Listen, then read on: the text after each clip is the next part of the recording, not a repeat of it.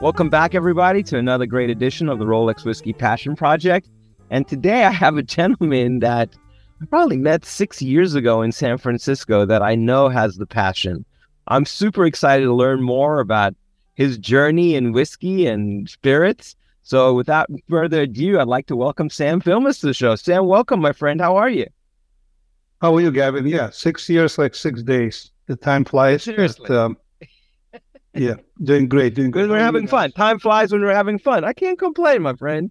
You know, uh, watching what's going on out there, I was super impressed by, honestly, what you poured a few weeks ago in Vegas. I mean, your table was hopping at the Universal Whiskey, and and I kind of just wanted to dig in. Sam, do you want to you want to start off by introducing yourself? Tell people a little bit about yourself, pretty please.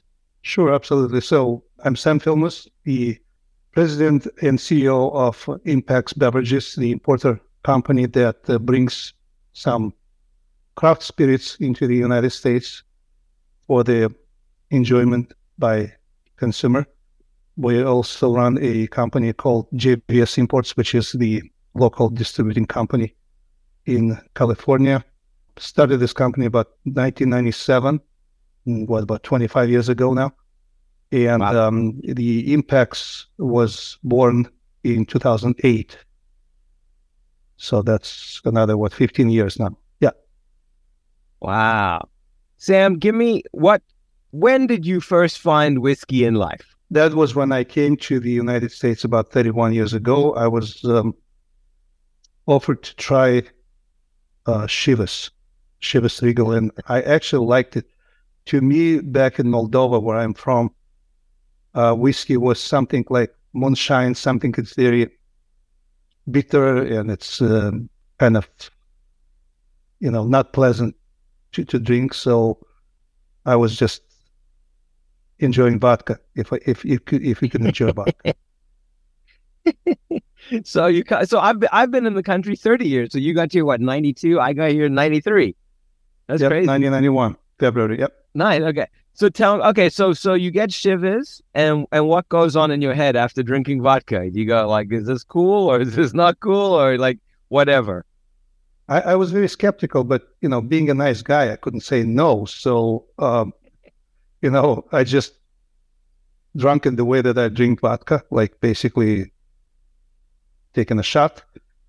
And I was pleasantly surprised about two, three minutes after when I see things were coming back with aromas, with some sort of a, you know, taste style. It was a discovery for me. It was was a big discovery for me, and that's probably what was the first message for me that I need to get into Scotch whiskey.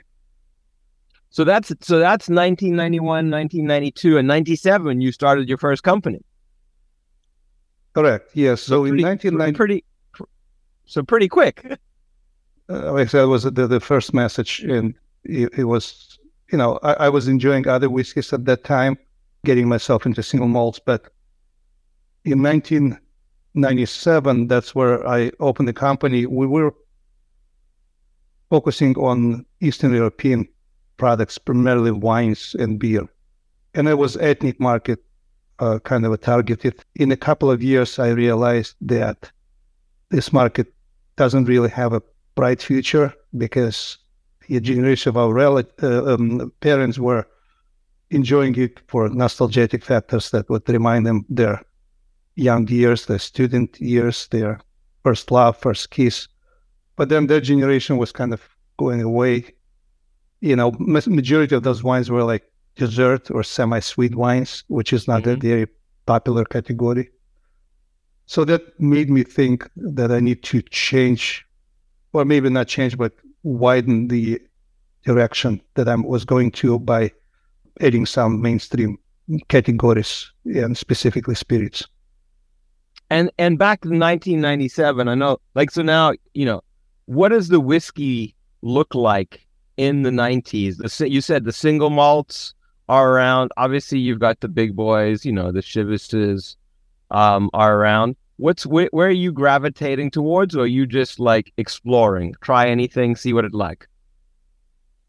I was challenging my palate. That was first thing. I wanted to understand more the, the nature of, of what brings you this kind of um, you know dates, figs, um, you know toasted almond, iodine components. What what brings that to you?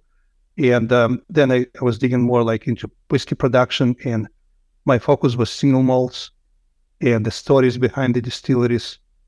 Uh, at that time, I started with Signatory, the independent bottler, and then they mm-hmm. bought Edradour, so I was you know, getting the Edradour in in um, California. So at that time, the whiskey was kind of divided by single malt, which was kind of about 5% of um, the whole business and 95% were blends. And I saw the trend and maybe it was a little bit part of it when 5% became, you know, double digit number, 10% versus 90%. So the category, while the blended whiskey category w- wasn't, still is prevailing in numbers. I, I saw the growth of uh, popularity of single malts more and more people. And you're and you're working with established, uh, you know, independent bottling with signatory. So you, I mean, you're getting amazing whiskey. Well, but that time it was not, it was not very established, um, and I, I kind of give myself credit that we we did something with signatory that now is very established. At that time, you walk in the store and you just say, "Oh, I, am Sam with signatory." They would say, "What? What signatory? What, what is that?" And then you know you show them the bottle and they say why this bottle of Macallan has a label that doesn't look like Macallan. So it was a challenge to bring this concept of independent bottling to the decision maker first, so they can kind of transfer the concept to, to their consumer. It was a challenge, but it was a good challenge. And there weren't real. I mean, you know, not, compared to today, there were hardly, you know, there were very few whiskey specific shops, right? I mean, today, like I feel like they're on every corner. But back then, the, the stores were more well rounded, right? They had everything. Absolutely. Yep. And and I, I remember going into some of those stores and like whiskey was maybe like an eight foot set. You know, wine was still a big part of it and even and even like you were talking, the dessert one, the ports and all that kind of they they had a space, a decent amount of space because like you know there wasn't really anything else to do with the space, so they brought a lot of stuff in. So now you see this like kind of smaller whiskey set, and like you said, you walk in and they're kind of like, well, I don't know, you know, do I need it? I don't really have space. And now you look today, you know, they have 150, 150 180, 400 feet specific whiskey shops. I mean, the business has blown up.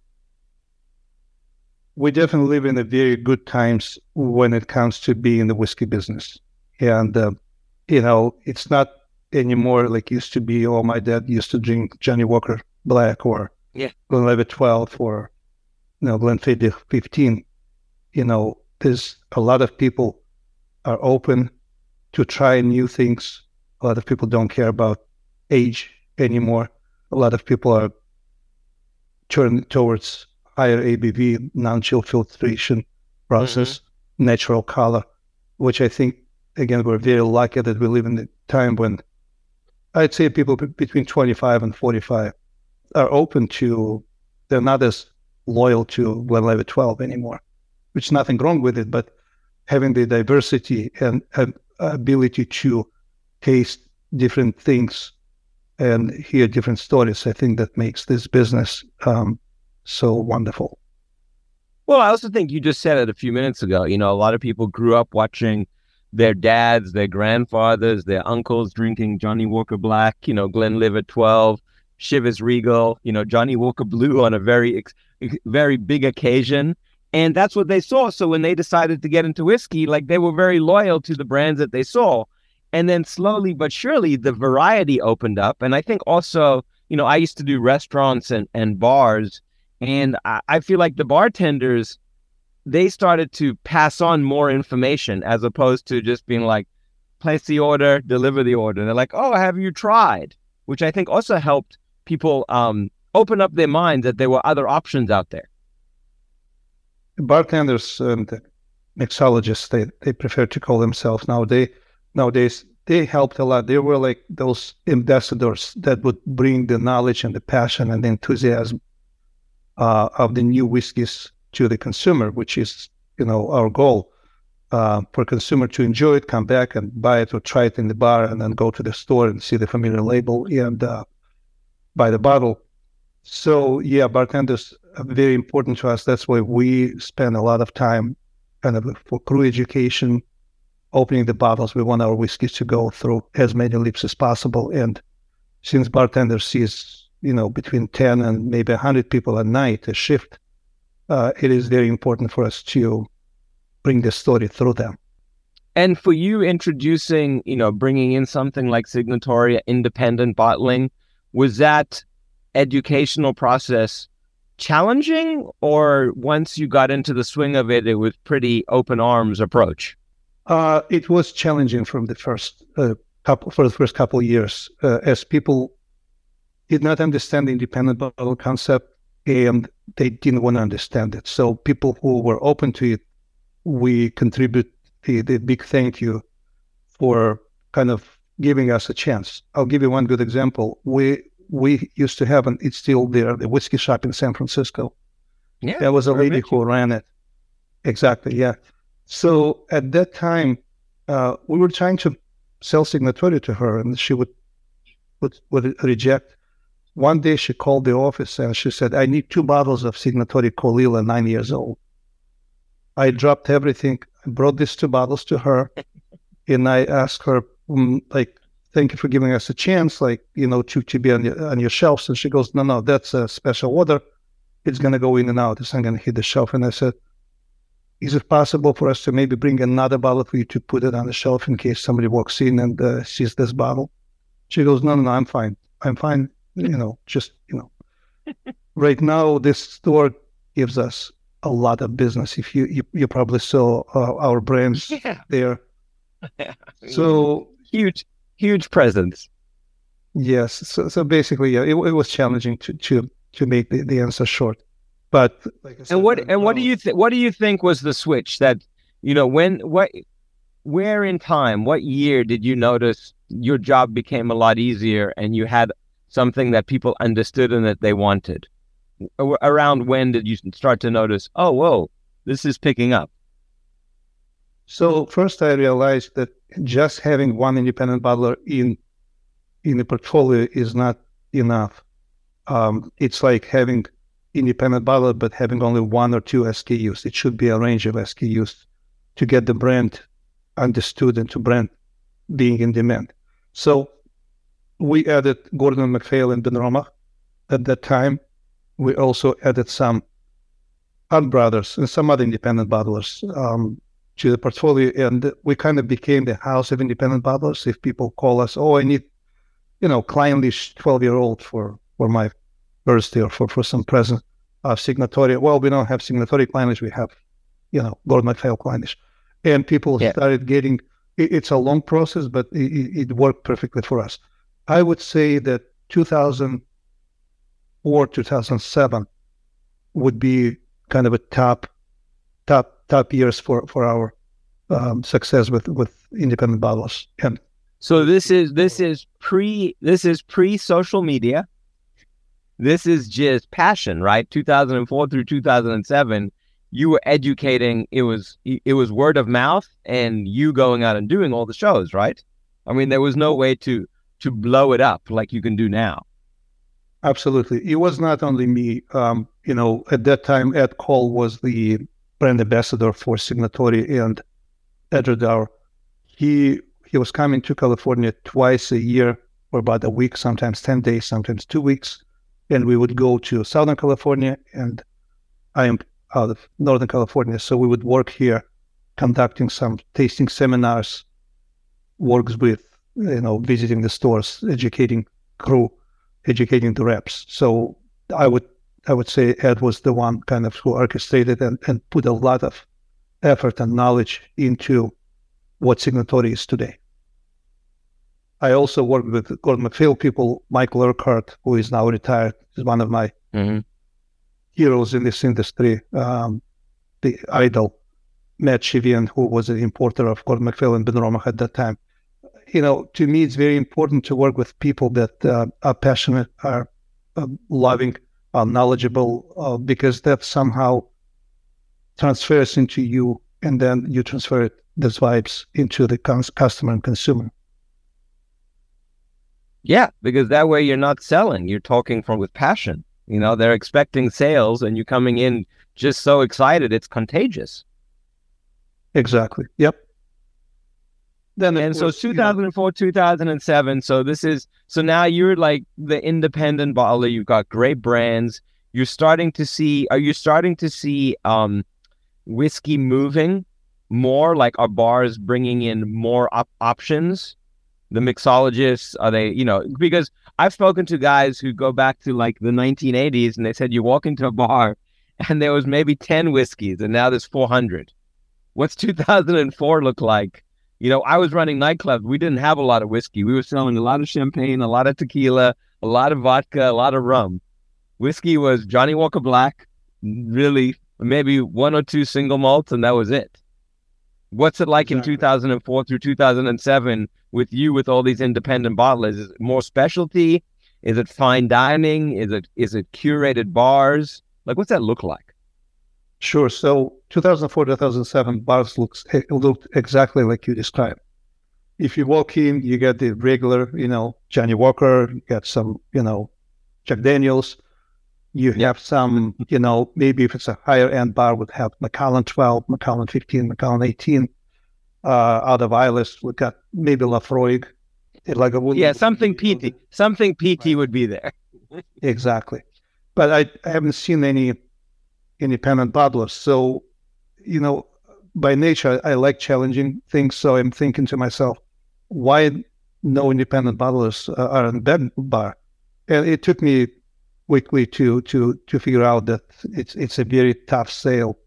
It's a very tough sale to to convince the bartender or bar manager to bring something that needs this specific explanation when people come and just say, you know, get me a, you know, a shot of Macallan 12 or something like that. Yeah, give me a martini. I mean, you're talking you're talking about 2004. It's the the pomegranate martini. It's the mojito with the rum. You know, like that's what they're selling for. You know, 12 bucks. Whiskey. Sure. you know, I remember asking. I remember guys would come ask me, Sam, like, "Hey, why don't you guys do a whiskey list?" I said, "No, I have a wine list and a cocktail menu. Like, we're good." You know, why whiskey yeah. list? Nobody asked for that. Well, Gavin, you were there just revolution, uh, making a revolution in this. So that's that's exactly what was going on. So I kind of walked away from there, and we focused on specialty stores. We wouldn't go, go to the you know corner stores that sells you know beef, jer- uh, no. beef jerky and yeah. lottery tickets because this guy has the Glenfiddich 12 behind him on the shelf, but he has no idea what it is, and uh, it's just someone who knows the brand would come and buy it. So it was not uh, the co- yeah. Uh, it was so, the construction worker buying the mini to throw in their coffee. mini of mini of anything. I mean, mini anything. yep, yep. So and then 2008 came, and at that time we opened the warehouse and the office in uh, Los Angeles, and you know the economy went down, and uh, we lost at that time both brands, which was very significant for us. But anyways, to move forward and just to to to kind of leave it in, in the past, yeah. we in 2010, I would say it was a kind of a n- next wave of um, single malt Scotch whiskey movement for us, and that's where we started hitting like um, Alexander Steakhouse, in Palo Alto, which is a Michelin style restaurant. They would bring at that time we had Duncan Taylor. It's another independent bottler. Yeah, and uh, we would bring something that costs you know wholesale six hundred dollars, and they would bring it in. So we think, oh, if it works there, let's just hit those you know high end restaurants, and that's what we did. And in some cases, we had a success. In some cases, people ordered a bottle or two and never reordered. It just depends and that's yeah that's but, but I, I i also just just to make a point on that i remember that time on the $600 bottles and if you were running a business uh you know fine dining you took the bottle you divided it by like 15 and that was your price per pour you know so it wasn't like even though it was a $600 bottle these guys were still getting it for you know 40 bucks a pour which wasn't crazy Now, Absolutely. you know, because there wasn't the money was being made on the wine and the champagne and the cocktails, and they wanted to provide. You know, if if if you could pay eighty bucks for a steak, you could pay forty bucks for a, a glass of whiskey because you, you maybe you didn't want a vodka cocktail, you know, as your aperitif before you ordered your six hundred dollar bottle of wine. So smart Absolutely. for you to go there. Yeah, and what they do, then it all depends on the bartender or bar manager or mixologist. They would take a group of five people or more and just say, "We got this bottle here," and they would make a flight, and you know they would deplete part of it, which would cover their cost. And uh, I was there this weekend at this restaurant. Uh, to be honest, I, I still see some bottles that we sold that was five, six years ago, but they're okay with that. They're like, they know people and and this place is not cheap. Uh, the cheapest entry would be like a hundred dollars, and there was some, you know, dishes for two hundred forty dollars and etc. So it kind of, Yeah. like you said, it, it it matches, and you know, people are willing to spend money, and they, you know, they, they eat well, and they want to drink something exclusive. So So okay, so now we're up to 2011, 2012. So we still haven't hit social media really, and you guys are out there. Now keep, moving forward. Tell me tell me when it starts to all of a sudden the bomb goes off and it's like, "Oh shit, this is crazy." So we started the importing company in 2010 by bringing uh, one blend called Isle of Skye, and you know, I literally was going down the street and, and asking people what they think about this bottle. Would they buy it for for for 30 bucks on the shelf? What they think about this label? You know, age statement, and that took me to Stanford University, which is about 45 minutes from my house and um, there was six or seven students that they have their diploma work on um, on my whiskey. so Wow. yeah, that that was cool. But th- but that time I was just hearing from here, from there. You need to use the social media. You need to. And honestly, I had no idea. I had no idea what it was because to me, probably I was conservative at that time, or maybe still am conservative. And just some changes were like, it's okay. It's it's selling. It's okay. I want to sell more, but I don't want to go some extreme, you know, ways. To me, Facebook was just I had no idea. So I think when I realized that I need to to go into social media was probably 2012, 2013. I don't remember exactly, but it was somewhere there. And I was always saying to myself, I would never use Facebook if, if it was just my personal account, but it helps business tremendously. Like today, I don't, I don't imagine uh, us selling as much uh, or as being as popular with our brands if we didn't have the social media. Mm-hmm. And sometimes I hate it. also, but- also in that early time, you're talking about, you know, there was social media, but there were guys who were selling like Google AdWords for thousands of dollars and you were getting no results. So the people weren't really excited. They said, oh man, like, why spend the money? I don't see the return because social media wasn't big yet. It wasn't everywhere. It was still kind of isolated. I agree hundred percent. But I would like to thank social media because it it let me gain some great friends. Um, you know, the person who works for me today or with me uh, as a sales director, national sales director, Joshua Hatton. I was just um, kind of following his tasting notes that uh, intrigued me because he was always comparing them with some specific dry fruits, or and he would post the pictures, and that was helping me learn more the, the, profiles that, that I taste and of make the analogy with, with other things, Christmas cake, whatever else. His business partner, Jason Johnstone-Yellin, who at that time ran a blog called Whiskey Guild, and many, many others. So to blame social media wouldn't be fair uh, of me. Um, it, it had its own things that irritate me and probably every one of us. But but yes. in in many many ways, it's really, really a big tool. Well, I, I think just awareness. I mean, you know, people watch it. It's there whenever, you know, people used to joke back in the day, oh, the only time you watch social media is when before you go to bed or when you're sitting on the toilet. You know, like that. That's And then Yeah. now it's like it's all day long and and you you see stuff and you get to meet people because, you know, I look at you know, I feel like the whiskey brands in general, not many brand ambassadors do a good job for the companies that they work for. They just don't. Mm-hmm. You know, they work, but they don't put it out there. I was recently with, you know, in New York for work with um, a pretty big uh, bourbon and rye whiskey company, and they said, "Well, what can we do better?" I said, "Nothing. You guys actually do an amazing job. Like you shouldn't be. You you've done it. You have people. You have great content. You educate. You continually posting. I mean, someone taught me really early that social media is like the newspaper. So if they start looking at you, they expect to see more. So you have to continually update, and then you've got their attention. And I've always followed that. You know, uh, it's like you know, people say, "Oh, isn't it a pain in the ass to post on Instagram every day?" I said, "Not at all." because that's what people expect me to do. And that's what I want to do. I, I, in my mind, I'm delivering the news. Hey, look at this. It's something different. And I'm, you know, I'm like you. Like, I want to try everything. I'm obsessed with independent bottlers. Like, I have a ton of the Duncan Taylors. But the real reason, Sam, is because they're affordable for such a lost period of whiskey making. Like you said earlier, now people don't care about the age statement anymore because they want higher ABVs. They want non-chill filter. They want no coloring.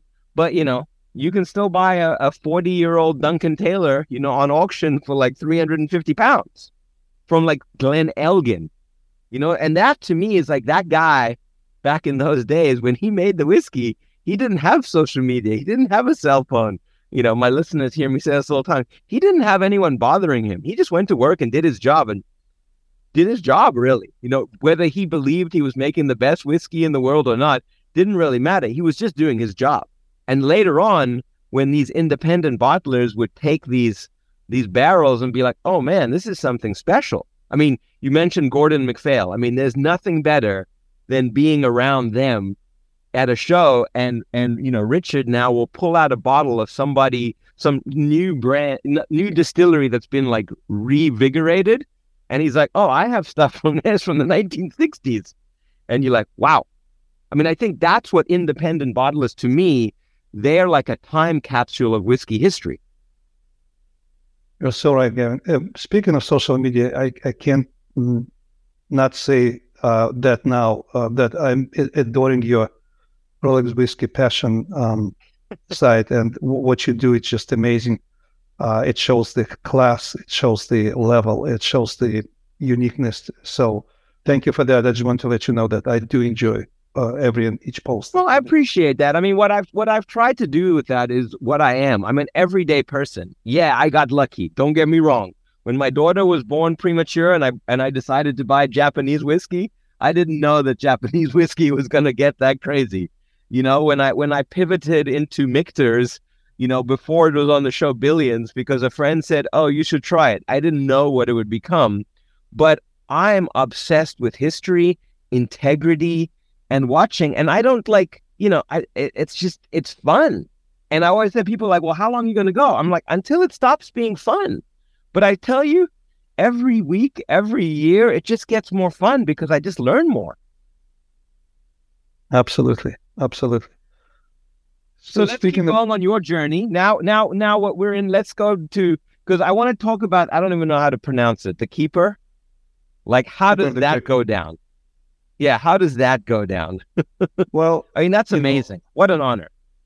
Yeah, I'm not gonna lie. I'm honored, and um, you know, I had an opportunity to do that to do that about ten years ago, and I was not imagining myself wearing the kilt, and that was the thing that stopped me when the opportunity came, what about four or five years ago, my wife said, "No, you you're doing that. You do that. You just there's no any other options for you." So I did it, and I went there with my lovely daughter. She was part of this banquet, and uh, my business partner Chris. We had a lot of fun, and um, you know, it, it, since then I, I never put this um, outfit on again. Don't know when I'm going to do it, but um, it, it's just good to be part of um, somewhat, somewhat over 2,000 people in the world that, that are part of this yeah. club. And it, I like history, and, and you know, I like to be recognized that maybe, maybe not, but I did something right for the industry. So yeah, that was part of it. I, I never scream um, on, on each corner outside the, on the streets that I am the keeper. But if people recognize that, I appreciate that. I mean, it's what an. I mean, I look at that and it's like, yeah, you said two thousand people in the world. Like, you know, what a, what a great nod and what a great. I mean, I'm I'm all about traditions, and I think it's a beautiful tradition that they've managed to keep alive. In all honesty, you know, with everything, and that they've managed to keep it so tight. You know, I'm I'm sure that the you know nowadays there's all kinds of money angles, and it's just not that. It's real. It's authentic. So really, I mean, that's huge. Sam, tell me as far as business, when everything started exploding around 2017, even till now, I mean, did you ever imagine it was going to go that quickly? No, no. I, I never had any goals like five year goal, 10 year goal, one year goal. It just, all I wanted to do is to prove to myself, will I be able to make it or not? This is my next challenge. This is my next level that I need to to get to. And um, you know, I was working another job for about 10 years just to make sure that we pay our people and we pay the the vendors and uh, we pay the rent and we pay you know insurance and all this good stuff. So but then when the business went to the point when i needed to to dedicate 24 hours or you know full time i just quit that job or left the job and uh, just dedicated myself to this. Then when I realized that I should have done that earlier, because when you do something that you love and you dedicate yourself fully, then the results will be there sooner or later, but you'll be seeing the success of your hard work. I mean, you talk about selling the $600 bottles to Alexander Steakhouse back then, which was a hell of a sale. Now, I mean, you sell you could sell $600 bottle, multi-thousand dollar bottles all day long. Well, I remember from the same crazy. people from it is, yeah, and it's it, it's, it's a great point. Um, from Duncan Taylor, they had a Macallan 42 year old in a nice decanter bottle, and when I sold this bottle to one of the accounts in San Anselmo in uh, Marin County of Bay Area, I went there myself to show that nothing is wrong with it and etc. I don't remember how much it was, and then I sold a 50 year old bottle of Gordon MacPhail Macallan Speymalt to one of the accounts in, in Hollywood. And that was, I don't remember, maybe $2,500 or something. I can't even imagine how much is it today. You know, I remember. I mean, I, th- I think, and then look at the whiskey list. You know, like we were saying earlier, you know, back in the day, I would divide by 15. Now I, I think they like divide by two. They're like, oh, we paid six hundred dollars for the bottle. It's three hundred dollars a pour. Okay. Yeah, easy, easy, easy, and it, it happens not accidentally. it happens pretty, pretty regular, regularly. Um, I remember. Well, I, you know, I, I also you re- you remember top shelf. You know, top shelf. I mean, even at the whiskey shop, there were certain whiskeys that were on the top shelf or behind glass that didn't get called upon very often because of the price. Now they can't even keep whiskey in these cases or the top shelf? Yeah, and you know, Gavin, it's both. Like, good example would be um, the thirty-year-old Glenallachie that we just brought recently, sixteen hundred dollars on the shelf. I had to allocate these bottles. People were fighting. My distributors were fighting for it, and one of the distributors got shorted, and I got a pretty nasty email from him. How come I, I got shorted on on a sixteen hundred dollar bottle of whiskey. So yeah, I came across one email that I sent in 2010. Uh, it was towards the um, holiday season, and I asked my reps to help me sell these whiskeys because it's a holiday season and it's easier to sell.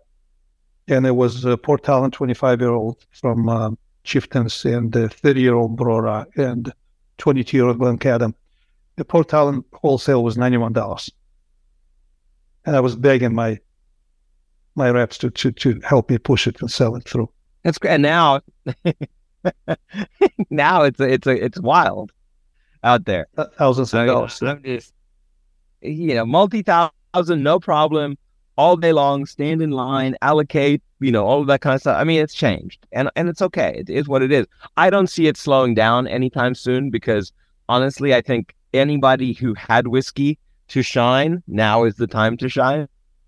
The because the consumer's palate you know, I was saying to someone the other day, people have been used to spending hundreds of dollars on wine, thousands of dollars on wine. So now, and and you know, you normally finish that wine in one sitting, you know, four to six glasses, boom, done.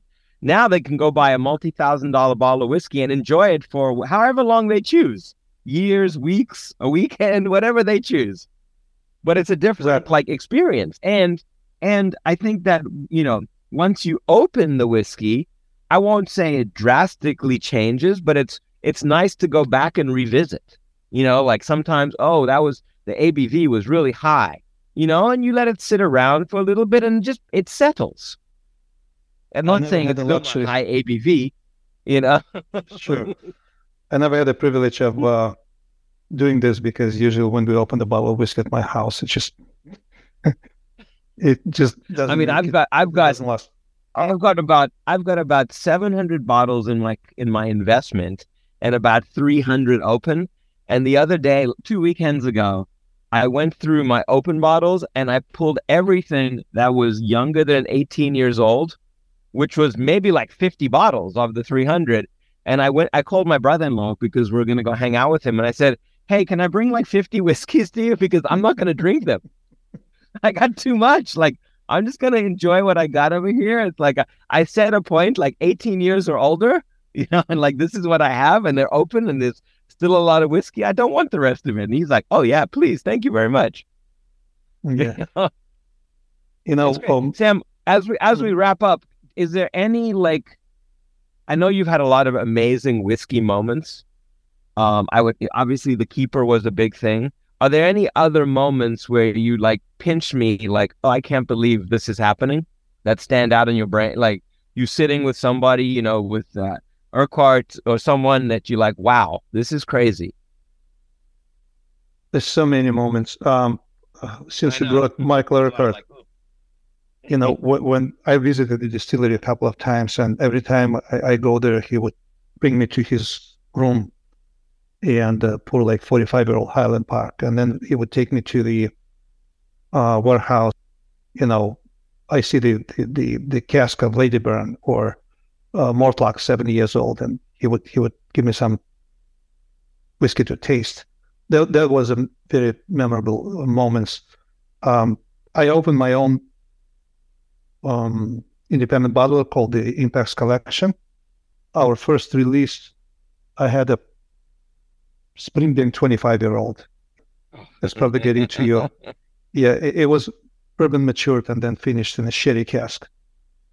And um, we kind of celebrated because there was a big page in, in my book, my career book, uh, by running my own independent bottler when the, the bottlers like Gordon MacPhail, um, Cadenhead, and etc. that have over 150 years mm-hmm. history. But I kind of drowned this Highland Park wishing that in 100 years and 150 years, people will continue, you know, enjoying the, the, this beautiful moments uh, when they drink whiskey and they share their stories with, with their, you know, friends or loved ones, and etc. And um, I was drinking for the peace in the world, peace in the world. That's probably the most desirable moment. And maybe it's not answering your question, but that was on my mind at that time. Yeah, I'd imagine. I mean, what? Wow. and and how many years ago was that? That was so. The project took me about two and a half years to to launch, uh, and that was about I'd say now about two years. So we're not releasing. Wow, so, so, so, right in the right in the thick of it, like in the thick of high demand. Yeah, it had to do with the pandemic. I mean, it, it was a challenging thing, but it was a passion project for me you know, Rolex whiskey is a pe- passion project for yeah. you. And I didn't see the time going by. Like I didn't notice it. It was just naturally done. It was very challenging because of the chain supply, supply chain and other stuff that were, you know, affiliated with pandemic. But we made it, and now we're about to release the third, uh, you know, third edition, third release of uh, the ImpEx collection. So that's so amazing. I'm so, I mean, it's so wonderful to watch because there's nothing better than seeing people that are passionate, being involved in this business and like finding their stride and, and releasing their passion so others can enjoy it. I mean, I don't think I ever looked over at your table at Universal uh, Universal Pictures, at Universal Whiskey, and they were not just people huddled around, you know, drinking and smiling. It's awesome, and a lot of hard work that nobody knows behind the scenes go into doing that. And I think that's also the the amazing part, seeing that the fruit of those rewards, right? Absolutely, seeing people enjoying you, that's the music to my ears, and that's the best reward I can imagine. You know, I don't mind working hard. I've been working hard all my life, which is fine, no problem. Yeah. But seeing the results, seeing the fruits, that's very rewarding. Yes.